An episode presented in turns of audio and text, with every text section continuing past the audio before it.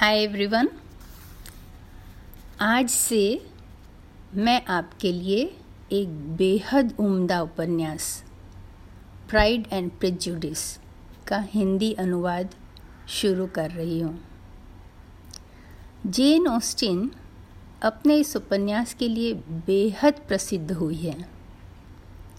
यह ब्रिटेन की पृष्ठभूमि में लिखी गई है और उस समय के समाज को बहुत अच्छे से दर्शाती है।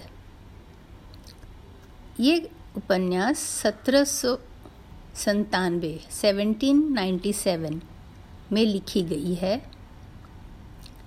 यह अंग्रेजी भाषा के बहुत प्रसिद्ध क्लासिकल किताबों में से एक है।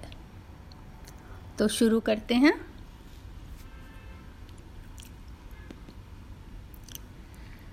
यह भाग वन। यह सर्व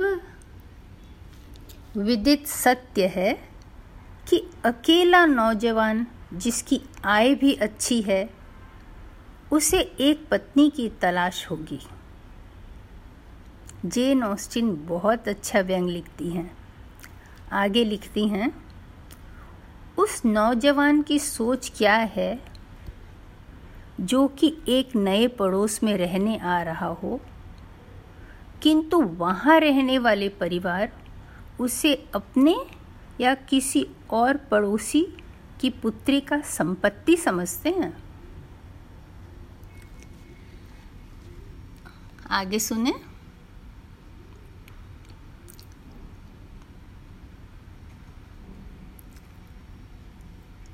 मिसेस बेनेट अपने पति मिस्टर बेनेट को कहती हैं, मिस्टर बेनेट, मेरे प्रिय मिस्टर बेनेट, आपको पता है पास में नेदरलैंड पार्क में कोई रहने आ रहे हैं। मिस्टर बेनेट ने कहा कि उन्हें नहीं पता है।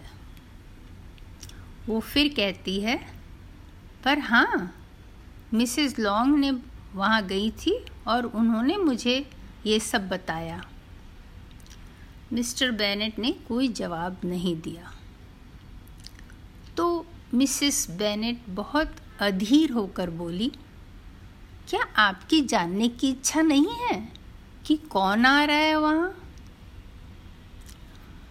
तुम मुझे बताना चाहती हो तो मुझे कोई ऑब्जेक्शन नहीं है।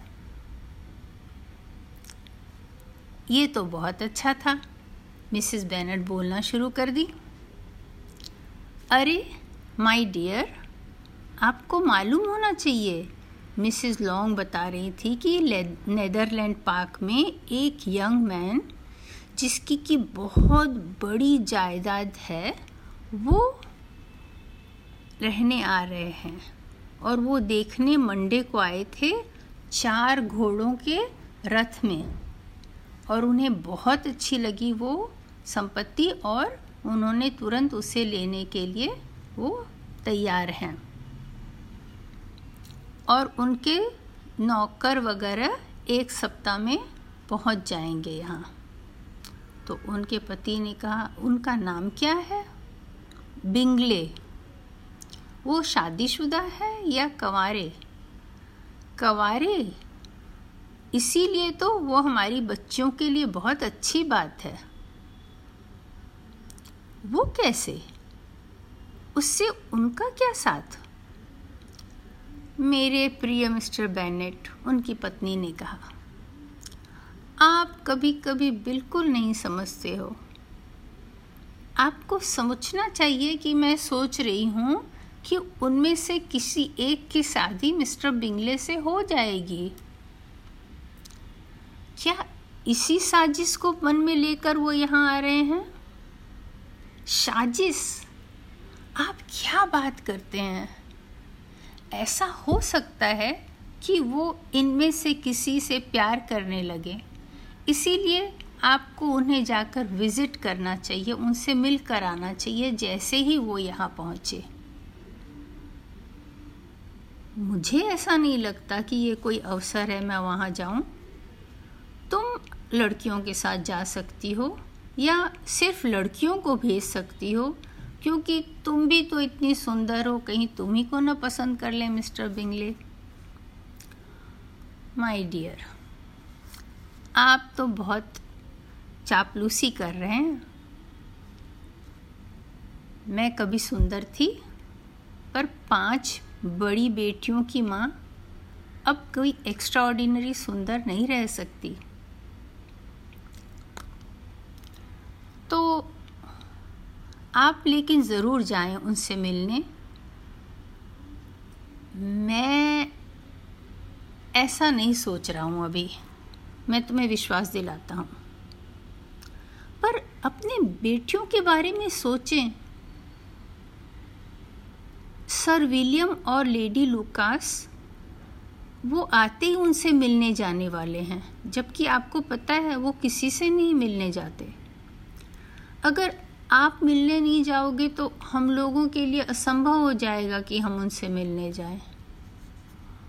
ओहो, तो मैं ऐसा करूँगा कि मैं तुम्हें लिख कर दे दूँगा कि मिस्टर बिंगले मेरी किसी भी बेटी से शादी कर सकते हैं, और uh, मैं लीजी के लिए लिख दूँगा कि वो ज़्यादा स्पेशल है। ओह, आप ऐसा कुछ भी नहीं करेंगे। लीजी किसी से भी बेटर नहीं है। सबसे सुंदर तो जेन है, और लीडिया कितनी ज़्यादा खुश मिजाज और हंसमुख है। आप किसी एक को प्रेफर कैसे कर सकते हो? मिस्टर बेनेट कहते हैं, और बाकी के पास कुछ रिकमेंड करने को है ही नहीं। वो सब वैसे ही इग्नोरेंट और सिली हैं जैसे कि बाकी लड़कियां हैं। लेकिन लीजी वो खास है, वो बुद्धिमान है। मिस्टर बेनेट, आप अपने बच्चों को इस तरह कैसे सोच सकते हो कि वो सिली हैं, इग्नोरेंट हैं?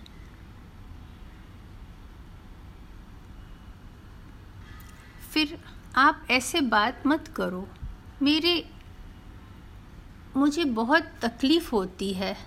मेरे ऊपर थोड़ी सी मेहरबानी करो, थोड़ा मेरा ख्याल रखो। ओह, तुम तो मुझे गलत समझ रही हो। मैं तो तुम्हारा बहुत ख्याल रखता हूँ, बीस साल से यही कर रहा हूँ। ओह, आपको पता नहीं है कि इन बातों से मुझे कितनी परेशानी होने लगती है। पर तुम जल्दी से ठीक हो जाओ, क्योंकि फिर वो युवक को विज़िट भी तो करने जाना है पड़ोस में। हम कैसे जाएंगे जब आप वहाँ जाओगे ही नहीं उनसे मिलने, भले यहाँ बीस वैसे लोग आ जाएं। अच्छा, तो पक्का रहा, जिस दिन यहाँ बीस लोग वैसे रहने आ जाएंगे, मैं ज़रूर उन्हें विज़िट करना जाऊँगा। मिस्टर बेनेट बहुत ही मजाकिया और बहुत व्यंग करने में उस्ताद थे। बहुत शांत स्वभाव के थे और अपने आप में रहना उन्हें पसंद था। अब आगे की कहानी मैं आपको नेक्स्ट बार सुनाती हूँ। Bye bye.